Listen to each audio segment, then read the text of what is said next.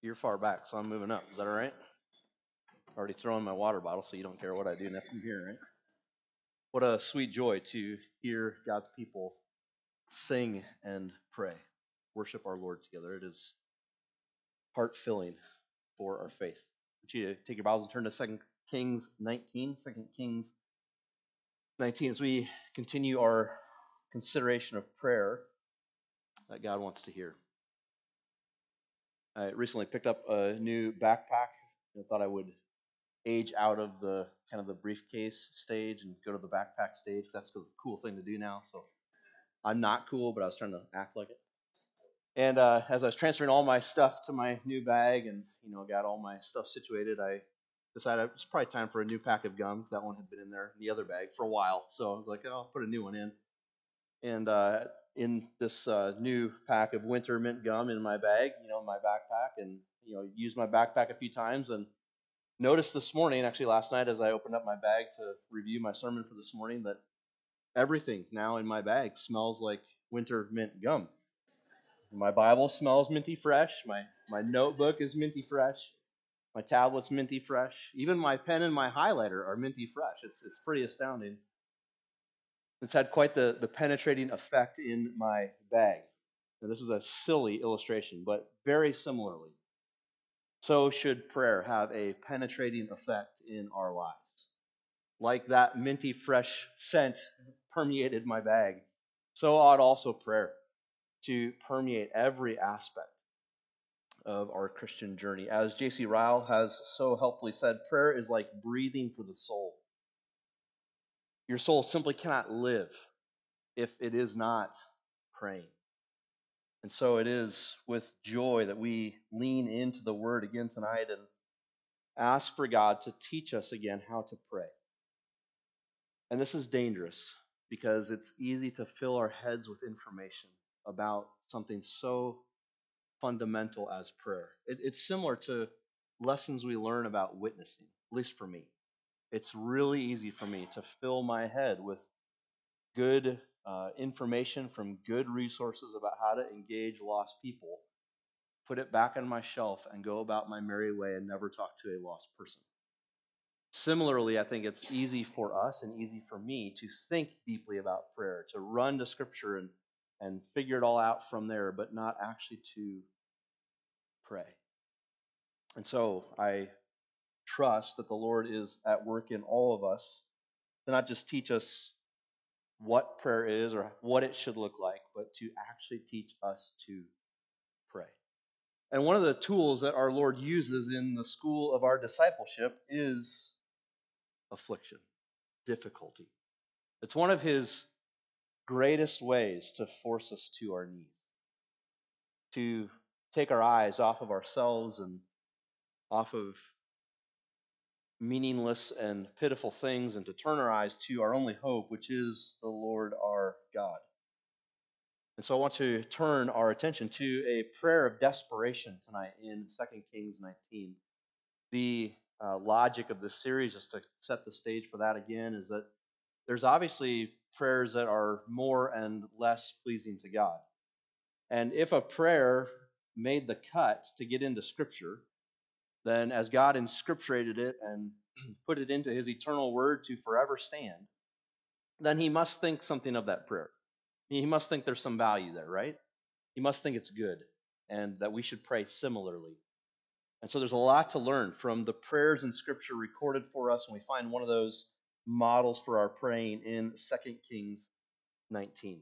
As you think about the, the scope of prayer in the Christian's life, uh, lots of different situations spur us along as we walk with the Lord to uh, to pray. So as God blesses us and, and we're aware of, of a blessing and uh, we're given joy by the Lord circumstantially, we offer up a prayer of thanksgiving. We, we give thanks to the Lord in prayer. When someone else in our life is facing a difficult situation and we're burdened by the, the pain and the agony they face, then we offer up the prayer of intercession. We intercede on their behalf before the throne of God. When we're overwhelmed by the majesty and the glory of God, when we uh, maybe are, are at some uh, scene of nature which just overwhelms us, that our Creator would be so big and so good we can't help but our souls to declare the goodness of God to God Himself, to redound His glory, to His praise in prayer, prayers of adoration and praise. And when times are desperate and difficult, and we're backed into a corner by our circumstances, and we have no human way out, and things are out of our control, then we offer up the prayer of desperation. And that's what we see in 2 Kings 19 with Hezekiah in the situation he faces. These desperate situations in my life force me to pray more than any other situation in my life. I wish that weren't true. I wish I were a better Christian than that. But that is just the reality.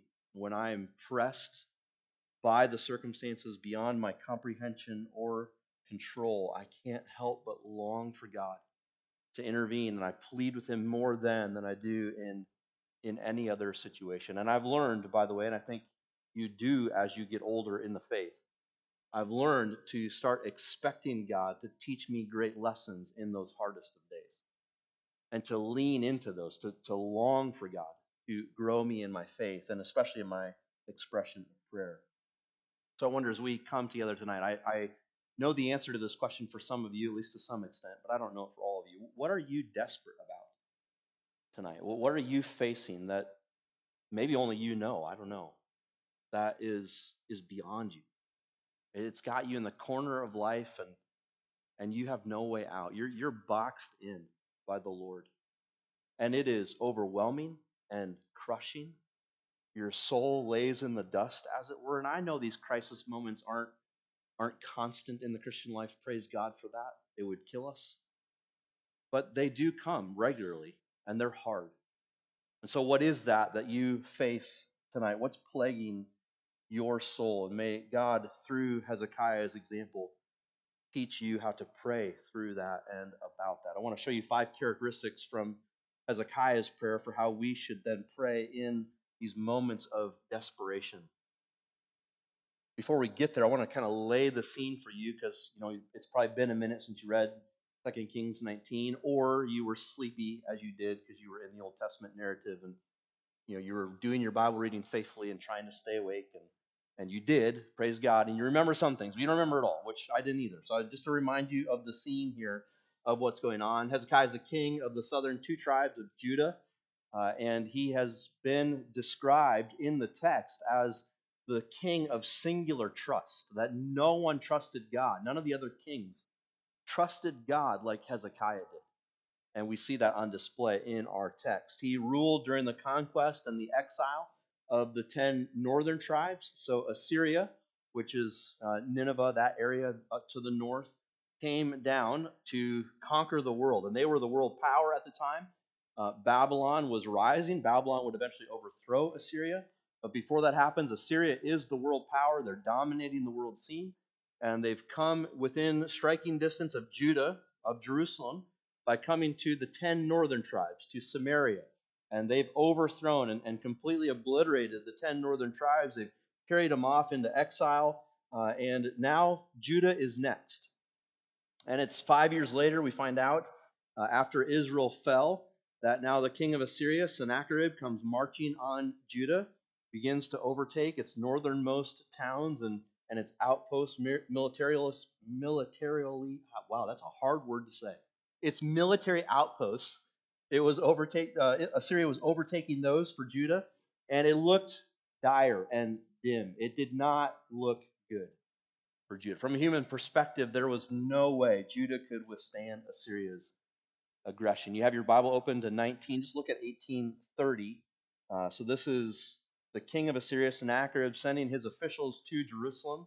This is somewhat of a reconnaissance mission, but it's more than that. It's a, a threatening mission. It's a, a calling Jerusalem and Judah into submission mission. And so he stands outside the wall of Jerusalem and he hear, he speaks for all to hear and basically tells them that you are all going to die if you side with Hezekiah.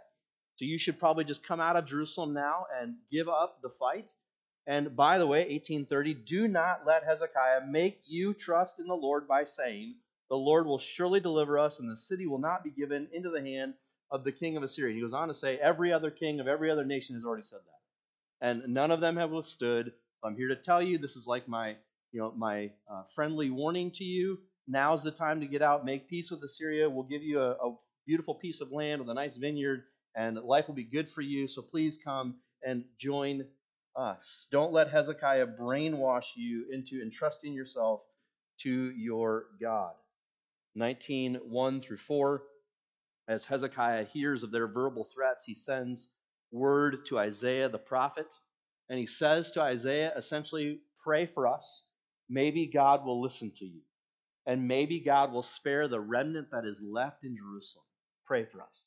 Well, Isaiah then in verses 6 and 7 returns word to Hezekiah, and he says, Here's what the Lord says about this. Here's the Lord's mind on this matter.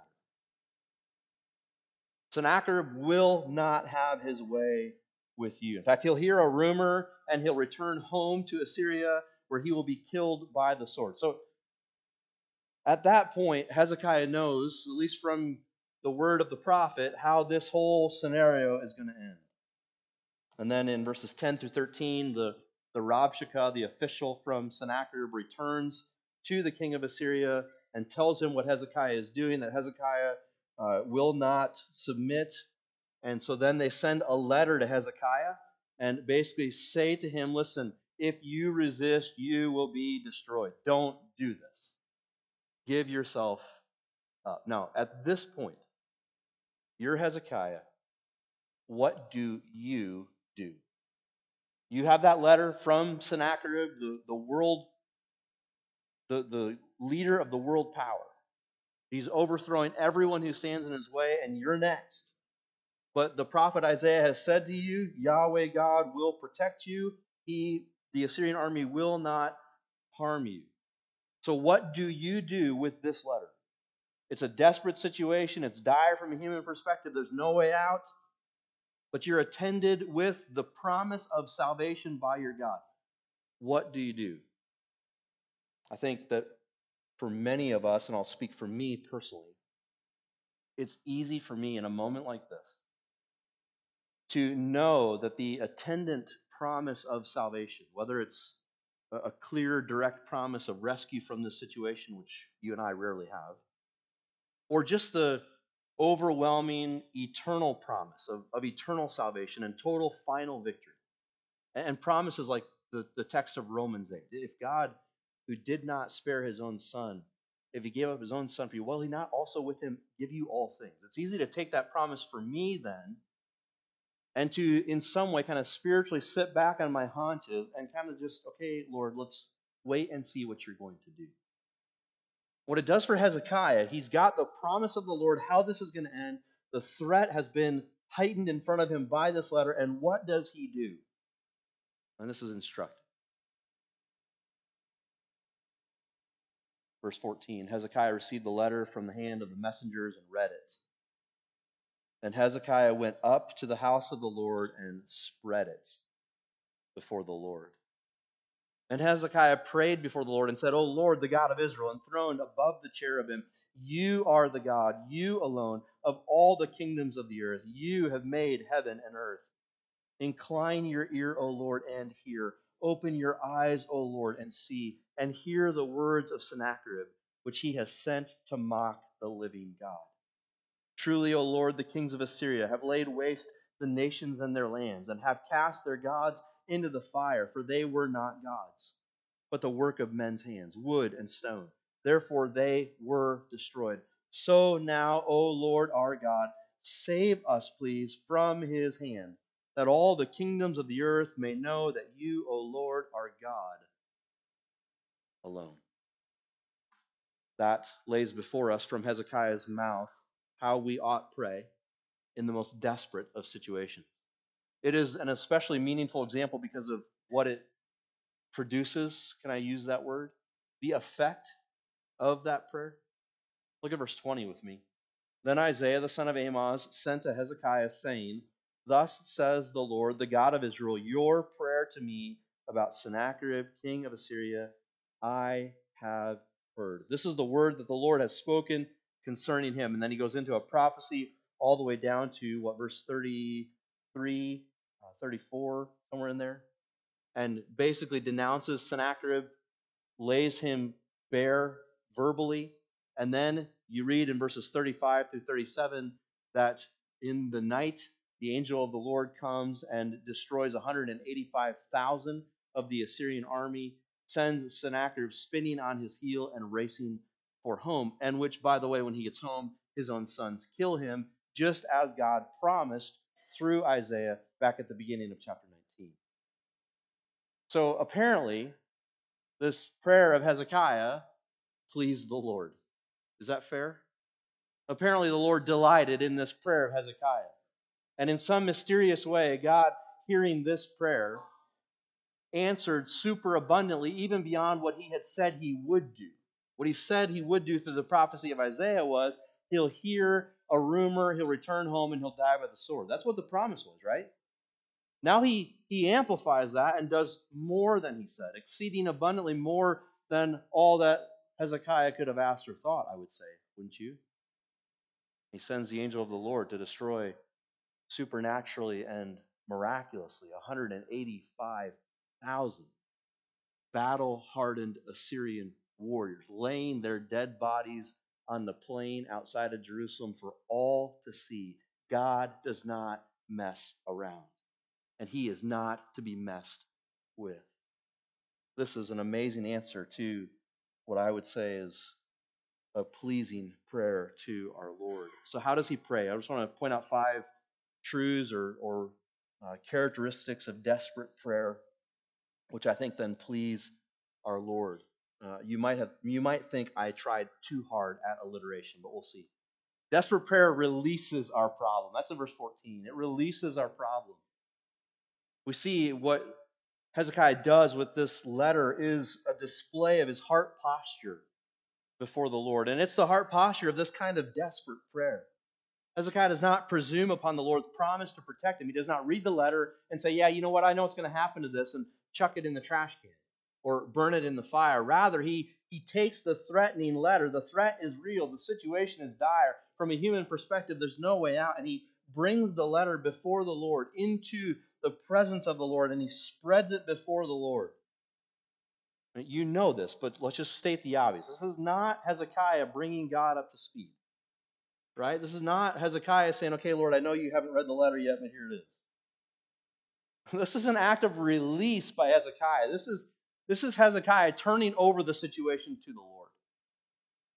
This is him laying it plain before the sovereign one and saying, I don't know what to do about this, but I know you do.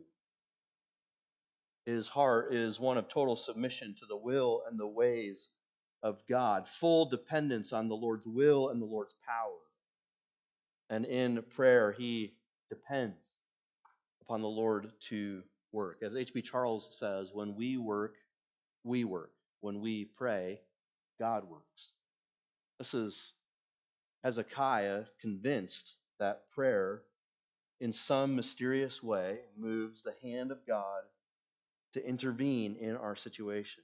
And he is here confessing that by laying down the letter in the presence of the Lord. He's not running around Jerusalem fortifying the battlements. He's not making sure they have enough arrows on hand. He's not rallying his generals to make sure the men are ready for the attack. He's not shoring up the wall to make sure there's no way for them to get in. He's not making sure there's enough food in there for, for them to withstand the siege. He's not looking for an escape hatch, an exit ramp, where he can escape with his top two or three officials and, and start Judah over in some other place. No, he goes immediately to the presence of the Lord with the letter and lays it before the Lord and says, God, I don't know what to do with this, but bring it to you. Is this exactly what, what Peter tells us to do? He says, Humble yourselves, therefore, under the mighty hand of God, so that at the proper time he may exalt you, casting, casting, throwing, leaving them, releasing it, casting all your anxieties on him because he cares for you. That casting idea is used in the book of Acts when remember when Paul is on the ship and it's being shipwrecked and and they're near that island and it's being battered. It, it run it has run aground and it's being battered and and Paul says the only way we'll be saved is if we all jump off and get to land. That's the, the word is used of them casting themselves off the ship into the water. That's the idea here of casting this desperate problem before the Lord and leaving it with Him. Desperate prayer also refocuses our perspective. So it releases the problem and it refocuses our perspective. That's what we see in verse 15. And frankly, there's nothing quite like a crisis to skew our perspective, right? Nothing quite like a hard thing to make us see things wrongly. Much like Peter as he was gazing upon our Lord and stepped out onto the waves. And, and as the waves crashed, the crisis caused his eyes to divert from his Lord to the waves, to the circumstances. And he started to sink. We do the same thing. That's a, a beautiful picture of exactly what we do in our circumstances. We turn our eyes to the problems, and, and it's hard not to do when they're crashing all around and threatening our life and livelihood and all we care about. And prayer is one of the surest ways to refocus our hearts and our minds with what is true. Now, obviously, the word is, but the two go hand in hand. We, we take in what is true about God in His Word, and then we, in prayer, wrestle with that truth before God in light of our circumstance. This is the essence of desperate prayer. Notice how Hezekiah prays in verse 15. Before he ever asks, asks God for anything, he recounts to God the nature of God. Notice how he begins with God's relationship to his very own people, and then he expands it to the nations of the world, and then he goes beyond that to all of the universe. In other words, he, he's putting his problem in the context of everything that God has control over. Starting with him and his people and expanding to everything he has made. He's regaining perspective, refocusing his heart and his mind as he prays to God. He says, O Lord God of Israel, O Yahweh. This is the, the covenant making name of God. It's God, it's the name of God he used specifically with his people. I am your God, and this is my name, Yahweh. This is how you will know me and identify me. And so Hezekiah repeats that name, the covenant making, covenant keeping name of God. Regaining perspective that it's God who promised, Yahweh God who promised his steadfast love on these people, the ones who are being threatened by Sennacherib, the ones whose very existence is promised to be uh, completely wiped out by this pagan king. Hezekiah is saying, Lord, you're the God of those people. You're the God of mercy for those people. They're yours and you own them. You're the God of Israel. And he also says, You're enthroned above the cherubim. He's speaking obviously of the, the cherubim that are above the mercy seat on the Ark of the Covenant. Put there as a display of, of the glorious presence of God in that place, above the Ark of the Covenant. It's here in the very presence of God that the high priest would enter in once a year and sprinkle the blood as atonement for their sins on the day of atonement, on the mercy seat. And so they maintain their relationship to God at this place of mercy, physically displayed with these cherubim facing one another and facing the mercy seat, above which is the presence of God in the most holy place in the tabernacle and then in the temple. And Hezekiah is regaining perspective of, of who it is that he's praying to. He's praying to the one who is, is clearly for his people, provided for a way for them to have mercy, for them to be provided for and blessed for by this Yahweh God. He's regaining perspective in light of this circumstance that the God who is in control of the circumstances, the God who is enthroned above the cherubim, he's a God of mercy. And he says, You're the God, you alone, of all the kingdoms of the earth. He's obviously reminding himself of the prayer, uh, in prayer and through prayer, of the sovereign rule of God. All the affairs of men and all of the world are under the thumb of this sovereign king. As Proverbs tells us, the heart of the king is like a river which is turned however it wants to in the hand of God. God has his way with the kings of the world, and Hezekiah is reorienting his noisy soul, which is beckoning him to, to be anxious and worried and upset and find his own way out of the situation. And Hezekiah is reorienting and saying, No, there is but one who has power and sovereign rule over this, and it is the God of heaven. This is the power of desperate prayer. It refocuses our perspective. And then he expands to the furthest extent and says, You have made heaven and earth. Not only does he rule heaven and earth, but he's the one who spoke it into existence. So if the God who, by the power of his word, can call all things that you know and see that exist into existence, then certainly this God can take care of this puny little king of Assyria who's threatening their death, right? That's the logic here. He's regaining the perspective needed as he faces the difficulty expressed in this letter. This is prayer in our desperation, refusing to let our circumstance dominate our worldview, our, our life view. Rather, fixing our eyes on Jesus and his sovereign rule and his undefeatable power, pleading with him in light of that. Then, desperate prayer requests God's perception. Request God's perception. This is the one you'd be like, ah, that was a little far in the alliteration. I'll let you be the judge. Verse 16, he asks, the, asks God to pay attention. Open your eyes and incline your ear. See and hear. Hear the words of Sennacherib, which he has sent to mock the living God. Obviously, Hezekiah knows God knows all about this. He's not asking God to read the headlines and figure this out. You know, catch up to speed, Lord. And that's not what he's saying. Obviously, he's he's pleading with the Lord to incline his ear and hear and open his eyes and see. In other words, notice what's happening here. Take notice, God of heaven, Yahweh God, who's been full of mercy towards us. Notice what it is that Hezekiah asked the Lord to take notice of. This is super crucial because in, in our anguish, in our desperation, we want God to, to notice things that pertain uniquely to us and maybe even only to us. And what Hezekiah asked the Lord to take notice of are the things that pertain to God. It's the mockery of the living God that is caused by this letter that he lays before the Lord. God's name and God's reputation are on the line here, and Sennacherib has essentially said that Judah's God is no different from any other nation's God. And, and when we destroy Judah, then the world will know that your God didn't exist either. Hezekiah is saying, Listen, God, if you let this go, if Judah falls to Assyria, it will be known throughout the world that Assyria's God is more powerful than Judah's. And Hezekiah knows there's only one true and living God, and so he prays and asks for God's attention. Asks for him to pay special heed to this unique situation because God's glory is at stake. This is a, a key issue in our desperation and in the prayers of our desperation. What is it that is of most concern to us? What is it that we want the most in light of our affliction and our hardship? And in our affliction, our Lord is teaching us that, that His glory is at stake in some way.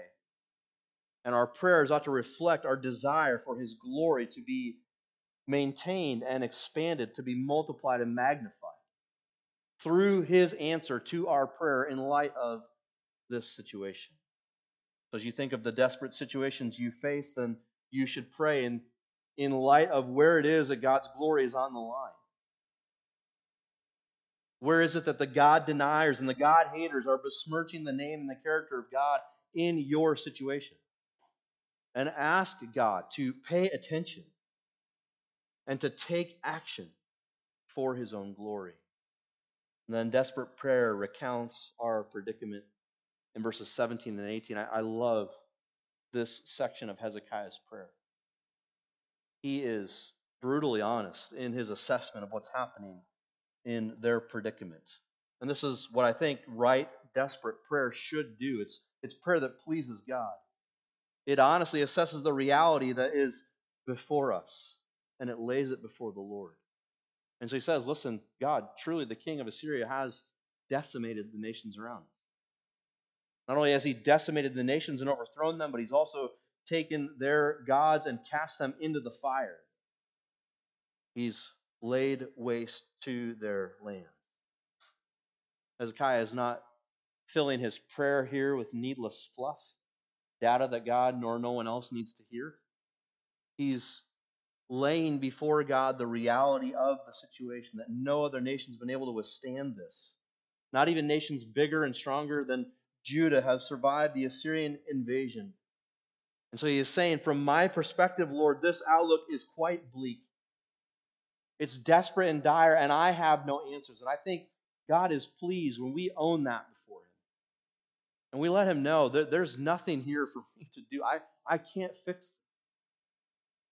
I can't solve this, Lord. If it goes the way it's been going, this is how it's going to end. Because that's the way it's ended every other time.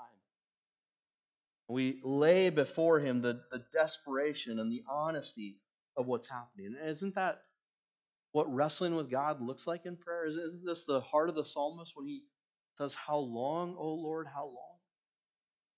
Isn't this Jacob wrestling with the angel of the Lord at the river Jabbok?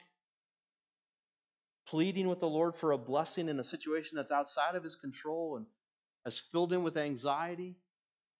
One in which he thinks he has control of it, and the Lord shows him through the wrestling that you have no control, forces him into submission, puts his hip out of joint for the rest of his life to remind him that this limp is an evidence of your need for me, your dependence on me. This is what I think Hezekiah is doing here. He's wrestling with God, laying before him the honest assessment of how bad it is. But notice, even in the honest assessment, I love the hope vested here. He says, Those other nations have fallen and their gods have been thrown into the fire, but he is reminded and he as he prays, I think, lays before the Lord the hope he has in even that situation. That these gods were thrown into the fire because they're the work of men's hands. They weren't actually real gods. That's why they're thrown into the fire. And so that stirs in Hezekiah the hope in the living God. That's what I think prayer in desperate times does as we wrestle with God like Hezekiah is. It, it brings us to the truth of the matter, and then instills in us the, the only hope that true faith in the living God can have.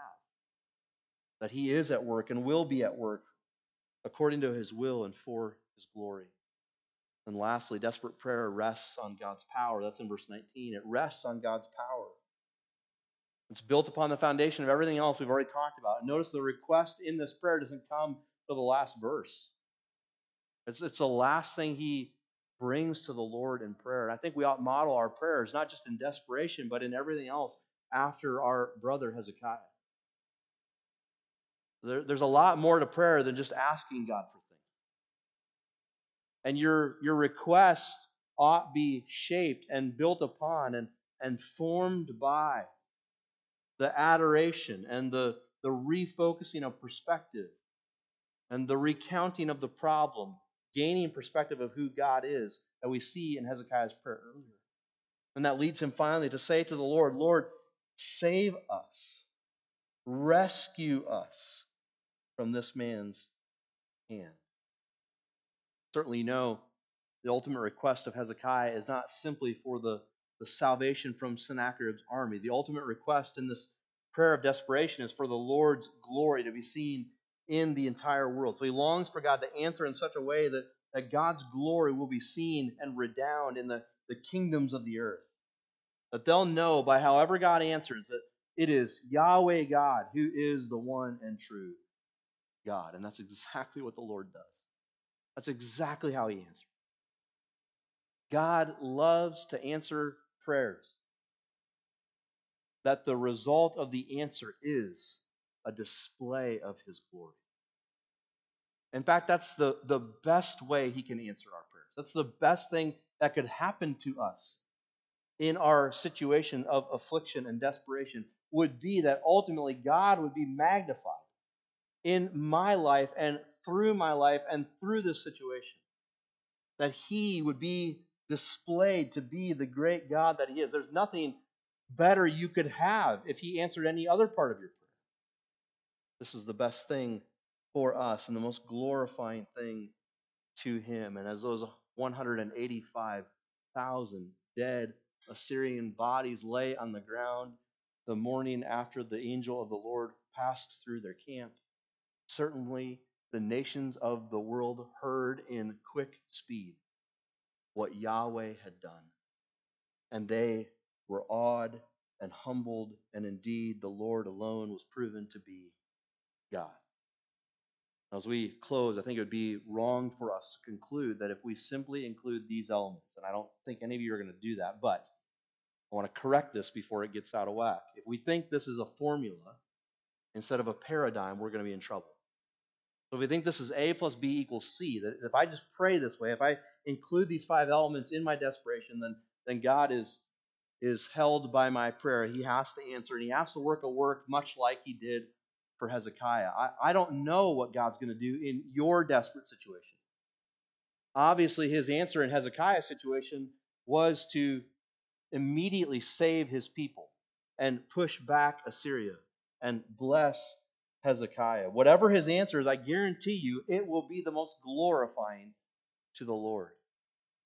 What we see here is not a formula, but a example to follow in our desperation. It's a, a type of prayer that our Lord is pleased to hear when the press of affliction weighs heavy upon our soul. So, are you praying this way? And, and how can you pray better in light of Hezekiah's prayer as you wrestle through the hard things that our Lord has entrusted to you? May God help us all pray better this week in light of those things. Let's pray.